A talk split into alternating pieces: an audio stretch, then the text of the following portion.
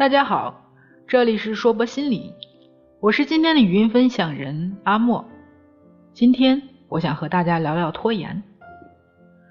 小王又一次来找我，这次还是为了拖延症。小王说：“我书看了很多，课程也学了很多，什么时间管理表、番茄工作法、自我激励法，每次学完都信心十足，可就是坚持不下来。事情总觉得很容易，做着做着就放下了，经常要拖到最后实现，来不及修改检查，匆匆忙忙交工，常常出错。我每次发誓下次一定改正，可坚持不了几天，就又会重蹈覆辙。”我大概是拖延症严重的患者吧。有一些人的症状和小王是相似的，事情很难开始，工作做了一半就不想做了，等到最后时刻才去想办法。口头禅是“只要我想”，这算个啥？哎，别骗自己了，就算你想，你也做不到。这不是拖延，是怕输。你不是做不到。是输不起。拖延从根本上来说，并不是一个时间管理方面的问题，也不是一个普通的道德问题，而是一个复杂的心理问题。根本而言，这是一个人跟自己相处的问题。很多人、很多书都在美化拖延症，什么完美主义、执行能力弱、没有学会时间管理等等等等，一边找着各种借口，一边继续安慰自己脆弱的内心。现代人做事其实是很困难的，也许是网络过于发达，一部手机就可以开始一场直播。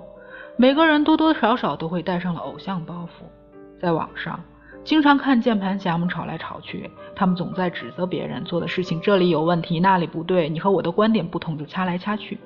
经常看到做事情的人被指指点点，无数吃瓜群众都在看热闹。你以为这对吃瓜群众就没影响吗？不。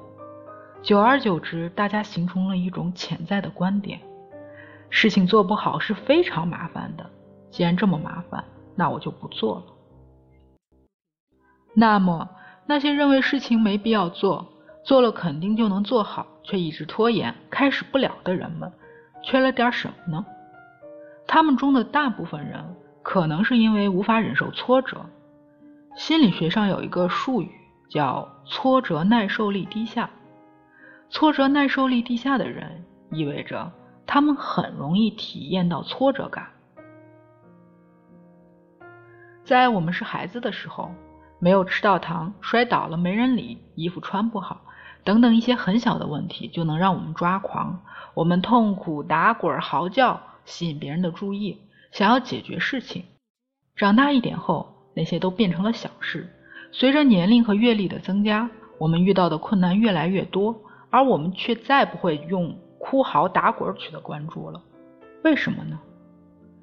越小的孩子对挫折的耐受力就越低，那是因为他们还没有经历过和学会应对需求得不到满足时的情景。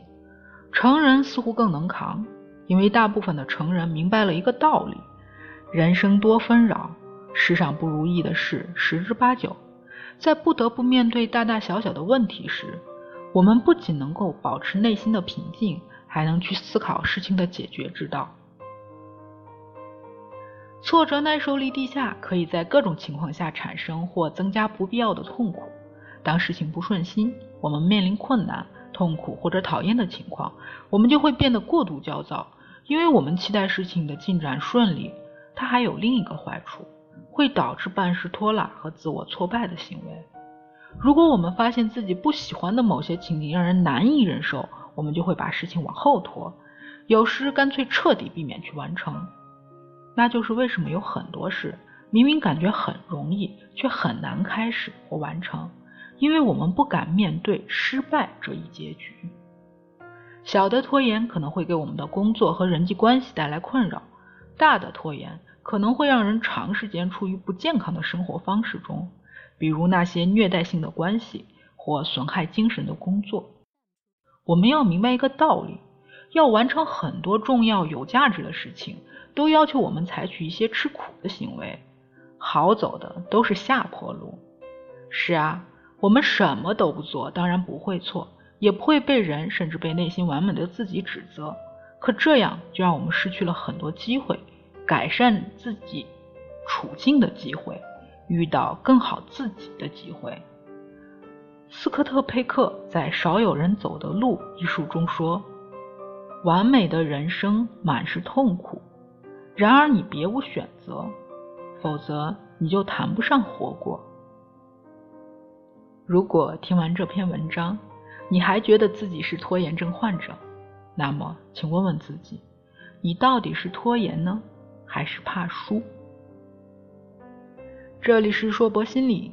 我是今天的语音分享人阿莫，也是心理咨询师。不管你在哪里，世界和我陪伴着你。我们下次见。